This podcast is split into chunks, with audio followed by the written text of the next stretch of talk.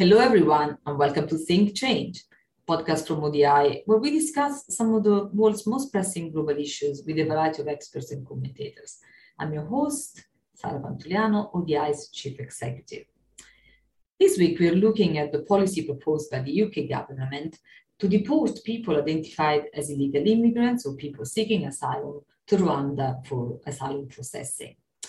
A judicial review of the policy was originally slated for July, but now it's been pushed back to September.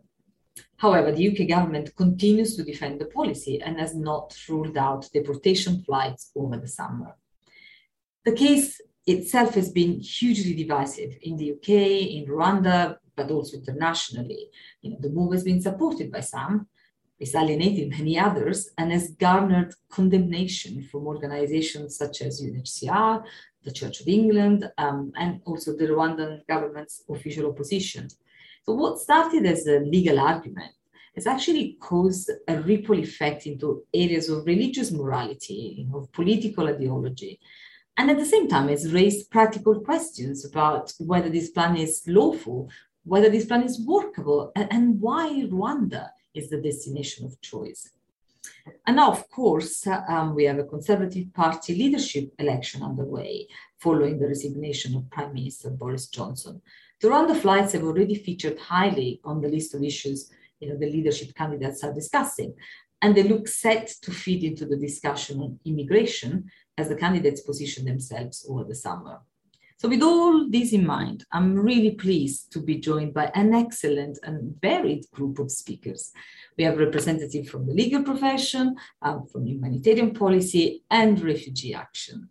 Um, so a, a very warm welcome to Becca Hurd, uh, who is a legal associate at Mishcon, um, specializing in immigration laws. Welcome, Becca. Thank you so much. Thank you for having me. Thank you. I'm also really pleased uh, to welcome Isa Alonso-Garcia, uh, who supports refugees and displaced people in Calais for collective aid. Um, Isa joins us from Calais. Welcome, Isa. Yes, thanks for having me. Super excited to be here today. Great. Thanks, Isa. Um, and last but not least, our own Sorcha O'Callaghan, the director of O D I's Humanitarian Policy Group. Welcome, Sorcha. Hi, Sarah. Lovely to be here. Great. Um, so the impending judicial review is actually just one piece of the puzzle. Um, Becca, can you give us an overview of the legal case as it currently stands, um, you know, and how we got here? There's a big question. Um, so the Home Office announced the policy on the fourteenth of April this year.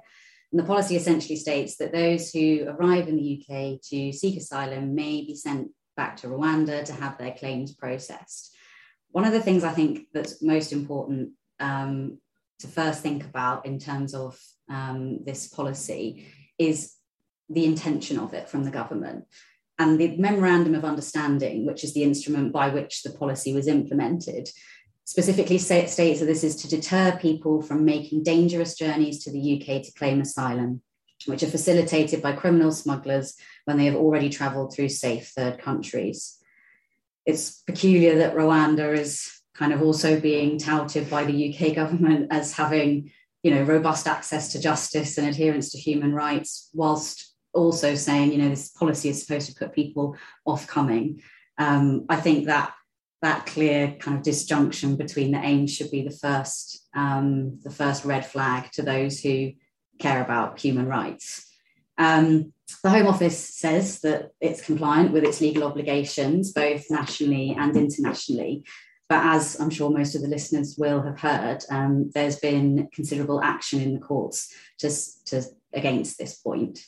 Um, the legal challenges to date have really focused on whether the specific individuals set to be removed should stay in the U K until the legality of the policy is decided. The legal challenges um, to removal succeeded mostly in the domestic courts. Um, one unnamed Iraqi applicant eventually turned to the European um, Court of Human Rights, um, where they said um, that he shouldn't be deported. Um, and they flagged a number of concerns that also form the basis of this judicial review. Mainly that um, individuals sent to Rwanda may not have access to fair and efficient procedures to determine their refugee status, that there's insufficient evidence to say that Rwanda is the safe third country to which individuals may be returned.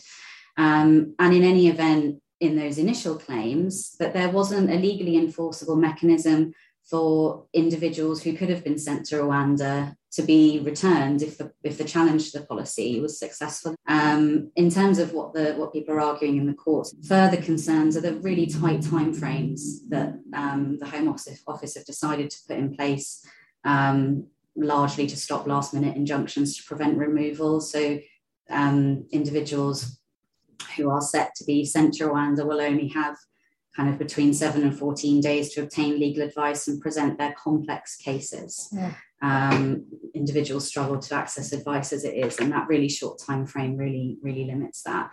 Um, there's obviously the issues with compliance with the Human Rights Act, and, and issues that if people don't have access um, to legal advice, then, then the risk that the rule of law is undermined. So those are the kind of key challenges that will, will be set out, and it's, it's very concerning. Well, thank you for illustrating the legal case so clearly. Uh, but Sorcha, there is more to this. I mean, tell us about some of the wider humanitarian and policy issues that actually feed into this decision. Well, maybe just to pick up on what you were saying, Becca, and just to really start at basics, and that these are actually people. These are people who are acting on their rights to claim asylum. They're not illegal migrants. We all have a right under and a human rights law to claim asylum. So these are not illegal in that respect. And we know that these people who come to the U K under their own steam, that most of them actually are recognised as refugees. So about seventy-five percent of these people are recognised as people who have a fear of perse- a forward fear of persecution. And, and even more people who go on to appeal their cases actually are then recognised as refugees. So these are extremely vulnerable people who are being put through this, you know, frankly horrific uh, process. And I think that's the, the first issue to talk I, about. Yeah. I think one of the one of the points also that arises just from from the initial um, the initial applications to the court. So the um, the Iraqi national that I mentioned, whose case went to the went to the European Court of Human Rights, um, there was a suggestion that he may himself have been a victim of torture. Um, claiming asylum in the U K is a stressful, long process mm. as it is. And you're exactly right that I think a lot of the time the humanity's really lost. Yeah, yeah. And it's talked about in terms of numbers, it's talked about in terms of routes, but I think, you know, at its very basic, when we talk about kind of the humanitarian implications, I think we really need to focus in on who these people are. And then I think the second issue for me in terms of the wider implications is about, you know, U K's obligation under international law, but also under the policies itself that it signed up to under um, you know, the Global Compact on, on refugees, that it will do its fair share. Um, and so if you look at the numbers, so there's ninety million people were displaced last year, a record number of people who were displaced. The vast majority, about eighty-five percent, and we all know, are hosted by low-income countries, often on the periphery of conflict or displacement um, uh, producing countries. And so you have the likes of Lebanon, where a fifth of the population are now Syrian. You have the likes of Uganda, who have, you know, hosting millions of South Sudanese and, and Congolese and other nationalities. A fraction of the world's refugees make it to Europe, and then a tiny fraction make it to the U K. And so the idea that one of the most rich countries in the world is paying a low-income country to, you know, um, undertake its responsibilities under international law is not just uh, a concern in terms of the play out of the policy itself in the U K and for these highly vulnerable individuals who are being sent to Rwanda, but it really says something about the U K's um, you know, undertaking of its fair share, but also a race to a bottom in terms of refugee protection um, more globally. Um, and maybe the third uh, kind of wider implication is to think through how these deals have worked in the past. Um, and so we know that this um, deal is modelled, for instance, on the Australian deal with Papua New Guinea, or in, in Nauru, which they've run since twenty thirteen. Um, and these have been widely condemned by Human Rights Watch, by Amnesty International, by Save the Children, um, because of the repeated reports of asylum seekers being violently attacked by locals, um, by the authorities. In Nauru, there have been hor- horrific claims of widespread physical and sexual abuse. So you're sending vulnerable people who, in the main, have um, you know, themselves been through you know, really extreme situations to a mechanism or through a mechanism where they risk being uh, f- further, um, you know, made vulnerable um, in, in a third country. And so the whole thing, you know, smacks of uh, U K just not being accountable for its human rights obligations. And I would say it's beyond that. It's not just not being accountable. I think for a country that very often um, or always wants to be seen to champion the rules-based system internationally or take the moral high ground when it comes, you know, to um, global solidarity, I think that deeply undermines its position, the rhetoric around, you know, global Britain and beyond. But let me let me turn to Isabel. Isabel, the judicial review was lan- launched by grassroots organizations such as, you know, Care for Calais and the P C S Union. Why did you take action? Uh, well, first, I think this shows like the incredible amount of work that grassroots organizations do to fill a gap that the, the state is missing at the end of the day. And then I think it shows how when grassroots organizations and other civil society actors come together and join forces, big things can happen. We can have a big impact and we can fight back the government.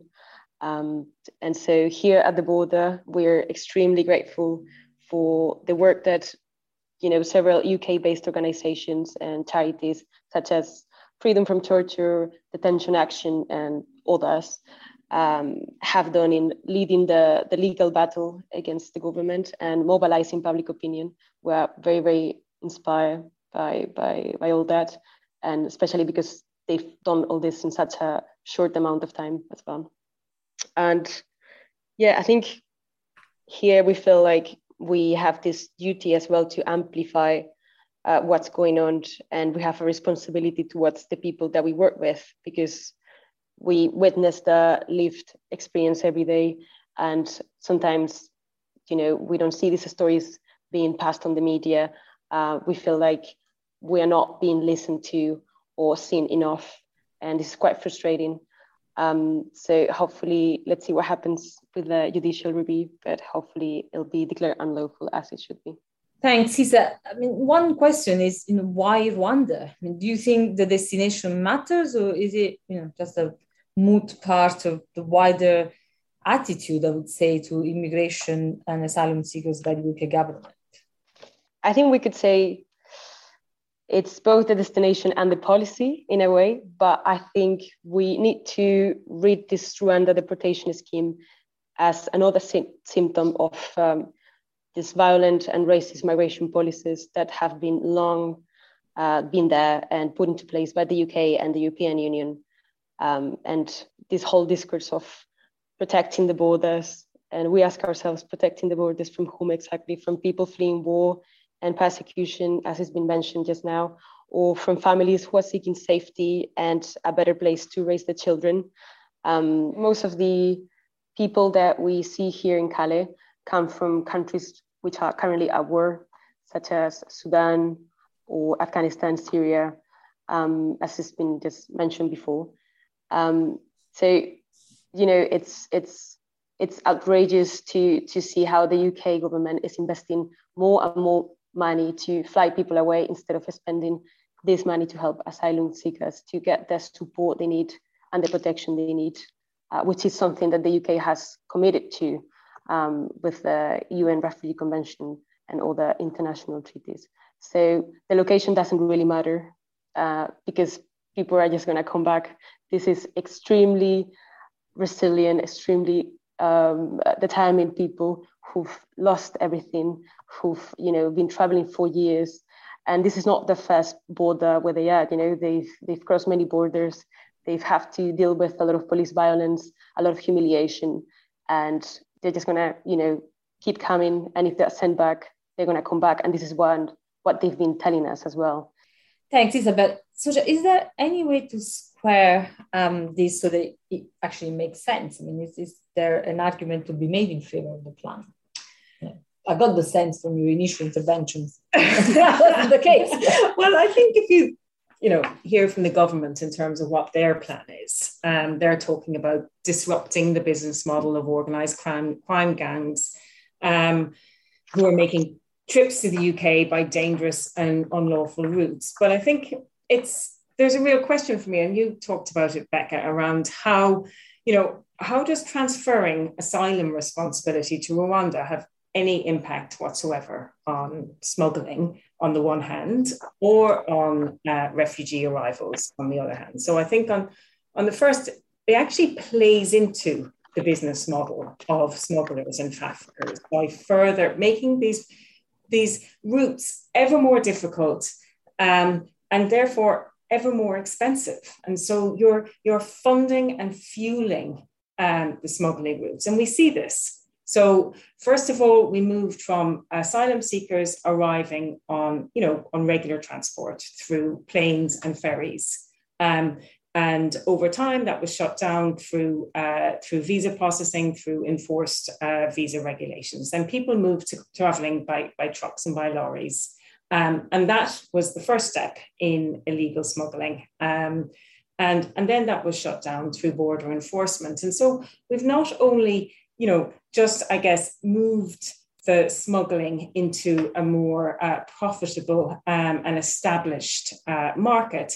But we've also um, seen what's happened is that the people are just taking ever more precarious and perilous routes. Um, and so by, you know, introducing ever more hostile uh, policies, what we're seeing is we're fueling the smuggling market um, and we're making um, these journeys ever more risky. So in nineteen ninety-three, I think about sixty refugee um, deaths occurred um, through uh, people trying to make their way into Europe. Now we're seeing about three thousand people um, losing their lives every year um, by taking ever more perilous routes. And so, you know, this has been recognised itself by the Home Office. So you have the current permanent secretary of the Home Office himself declaring that they don't think that this policy is going to have a, a deterrent effect, or there isn't an evidence of that. And so if they're saying that themselves, it's very difficult for outsiders to actually figure out, you know, why this would actually impact on either the smuggling um, uh, business or to deter migrants, as, as Isa has just mentioned. Mm. Becca, you want to come back on this? Yeah, I d- it, for just from a from a legal perspective, that is exactly the point that I think is always missed, um, and I always wish was asked more of the government. You know, you say you want to create, um, you know, you want to stop people smuggling. Well, then create a safe and legal route for people to come to the U K. It doesn't exactly exist at yeah. the moment, and the, you know, the Home Office rhetoric about concerns about people smugglers. Uh, I mean, it, it is just nonsense when there are. Then those routes simply don't exist.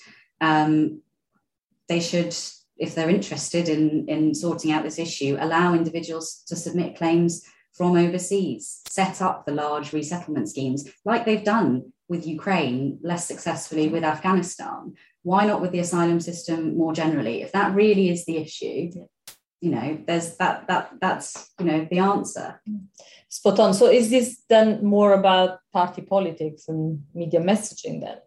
Well, I think that's the most horrible thing about this, because it's not clear, you know, that this this policy is ever going to be really enacted. I think we will see another judicial review. We'll see this playing out in court. Um, but I'm not entirely sure that that's the point. I think it's always been about politics.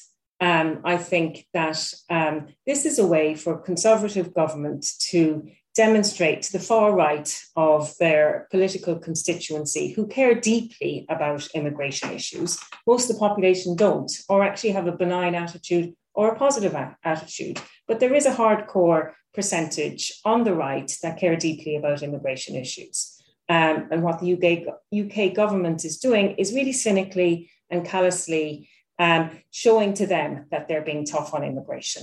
Um, this also provides a very useful I guess, uh, space between the Conservative government and Labour. Um, you know, that they have very different policies on, on a clear issue than their uh, Labour opposition. And I think, you know, um, this has been in many ways a great distraction.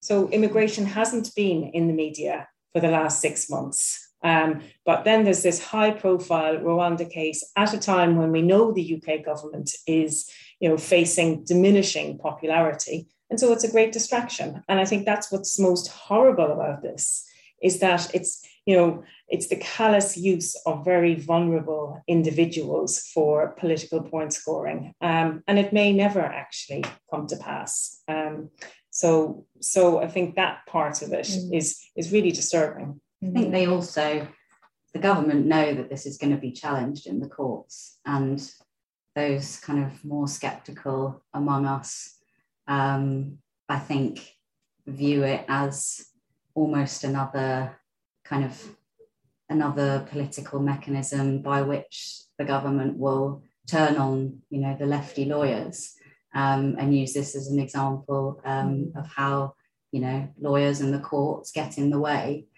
Um, of what the government want to do and what they, you know, what they present. Although, of course, as you said, um, lots of lots of studies show that it's not the actual will of the people, but what the what the what the government present as as the will of the people, and it it all ties into this, um, you know, the current rhetoric at the moment um, with the with the Bill of Rights and and the way in which um, the government's attitude to judicial review um, and human rights, you know, continues to, to try and, and weaken those rights. Yeah, that's a very interesting point, actually. And of course, all the rankings post-Brexit and also sort of mixed with that. Um, Isabel, what difference do you think does this make to public opinion? Is it having an impact at all, as Sorcha was saying? Does it play just to, you know, one part that is really... Um, has very rigid positions on immigration, or is he having an, an influence more broadly, you think? Well, I think first we need to understand that this is not just another crisis. Um, it's not something that, you know, started in twenty sixteen with the big jungle in Calais. As we know, migration is a global phenomenon, and it will just continue, obviously. We've seen uh, displaced communities in Calais for a very, very long time, since the nineties, when refugees from the Kosovo were Uh, started to arrive here. Um, so, you know, I think this shows how this is like a long-standing uh, issue, and something that we all should be focusing on and talking about um, as a society in general, and something that the media should be talking much more about in a much more responsible way. So, and then in terms of, again, how public opinion sees migration, I think it's vital, really, for the media to inform properly, Um, to come to come here to Calais, not just when there is a big tragedy or a shipwreck, as we've seen recent, recently, um, but, you know, to, to come and interview displaced people in their living sites, so we can see and hear them and really understand what are their demands and what do they, what do they think about this whole Rwanda scheme, for example, why they want to go to the U K. I feel like we don't hear or see them enough in the mainstream media, as if they didn't have their own voice or their lives were not real, really. And we need to push not just for the humanitarian perspective but of this issue, but also for, you know, like the political perspective. So like to understand what the politics behind all this. Um, so not just, you know, beyond aid or getting donations here in Calais and Dunkirk or providing emergency response.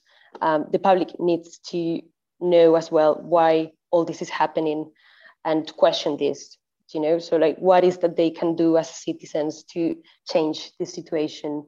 Um, why, you know, why, what do we mean actually when we say that border skill, right?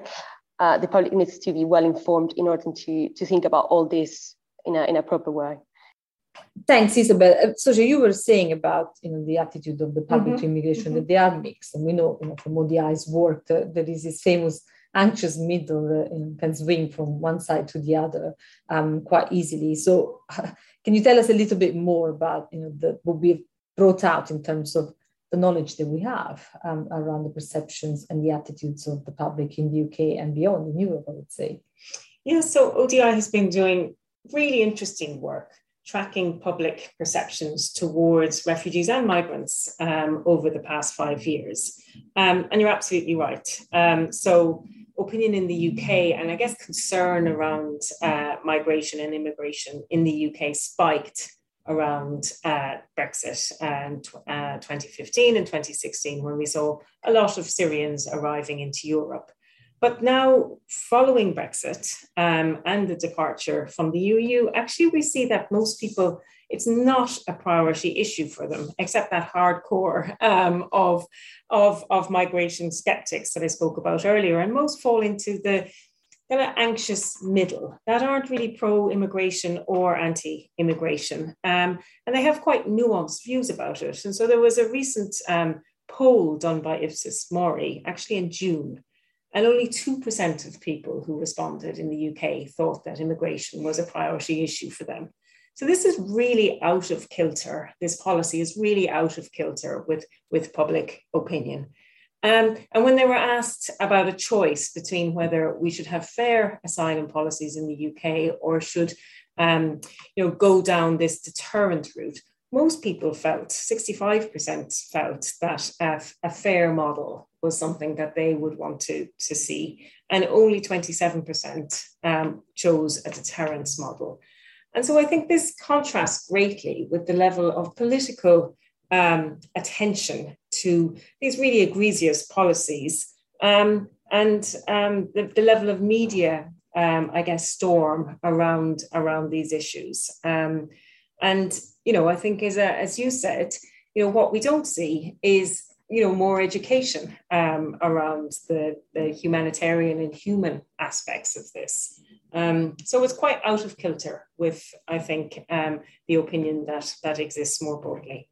Thanks. Um, I think I was just reflecting that obviously one of the the motivations, you know, that is presented in terms of introducing such policy is to try and create a hostile environment so that, you know, traffickers are deterred, as you were saying before, um, and asylum seekers are deterred, so they don't, you know, don't come over. Isabel, can you tell us a little bit uh, from your conversations in Calais with asylum seekers, how much do they know about these policies? I mean, you know, they, they tend to, asylum seekers tend to get their information from other asylum seekers, from potential traffickers. I mean, tell us a little bit, is this resonating? Is this creating this hostile environment, uh, deterring people?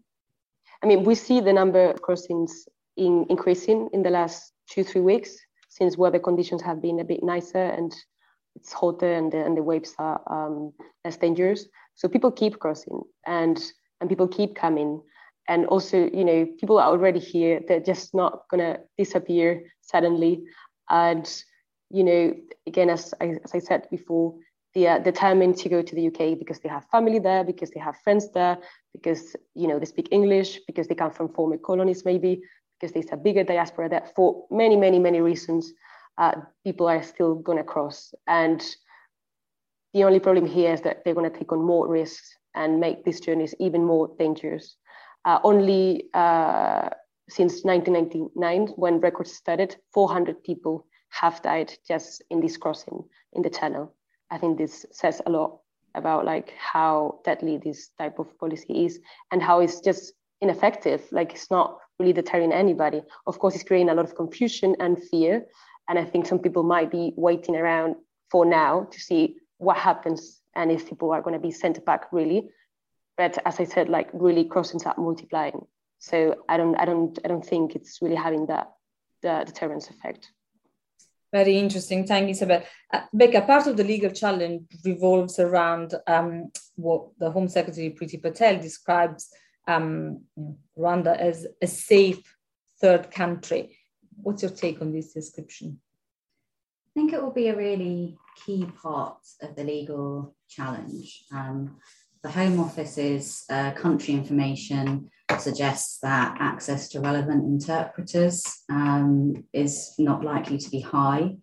Um, there's concerns about how many specialised asylum lawyers um, there are, and the experience that Rwanda has with dealing with claims from the relevant countries. Um, the Home Office's own equality um, impact assessment that it undertook in relation to the deal states that there are risks to the L G B T Q plus community Um, and beyond this, there isn't anything specific in the agreement about those being removed, being able to access healthcare, financial support, whether they'll be able to work. It's a really big concern because, from my understanding, Rwanda doesn't provide um, universal healthcare free at the point of use. Um, the Home Office say that they'll provide, you know, they'll do their own assessments before sending anyone over, but we know how limited those assessments can be from our own experience here. Um, and the Memorandum of Understanding also doesn't state whether legal assistance will be free, doesn't stipulate minimum requirements for, for any part of the policy. It's a really high level document. Um, and I think that, you know, fosters part of the, the, the concern about, about what this deal will actually look like. I think there's also a, a difficulty in this topic um, because the, the bigger picture is that the U K and wealthier nations just need to be showing solidarity in supporting Rwanda and the refugees it already hosts, not just alleviating its burden and pushing it back on Rwanda. So, you know, while it's important that we talk about, you know, Rwanda's Um, record on human rights as a part of this, I think the, the big picture is that it shouldn't be that the U K is simply pushing its burden off. And I think there's a delicate balance to be struck there, that this doesn't just become a conversation about Rwanda's record, um, and that we think about the, the policy that has, you know, been instigated by the U K. It's a, it's a really difficult one to to talk to, but I think it's I think it's an important part of the conversation. Very interesting. Well, we're almost at time, but if I can ask each of you just in thirty seconds, if you can, one final um, comment. You know, the, the U K Prime Minister Boris Johnson has, has challenged those who oppose the plan, saying that at least the government has a plan, um, and you know he's asked the opposition for an alternative. So, if you could suggest an effective and compassionate alternative model, what would this look like? Who wants to go first? Um, Isabel? I think in just very few words, uh, it's quite simple. Just ensure legal routes, provide safe passage, and then diversity and inclusion. Educate kids on these values. That's all for me. Excellent. Um, Becca?